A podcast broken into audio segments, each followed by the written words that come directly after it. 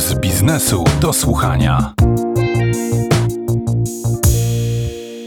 Choć niektórzy wierzą, że wrócimy do biur, to większość moich gości uważa, że już nigdy nie będzie tak samo. Pożyjemy, zobaczymy.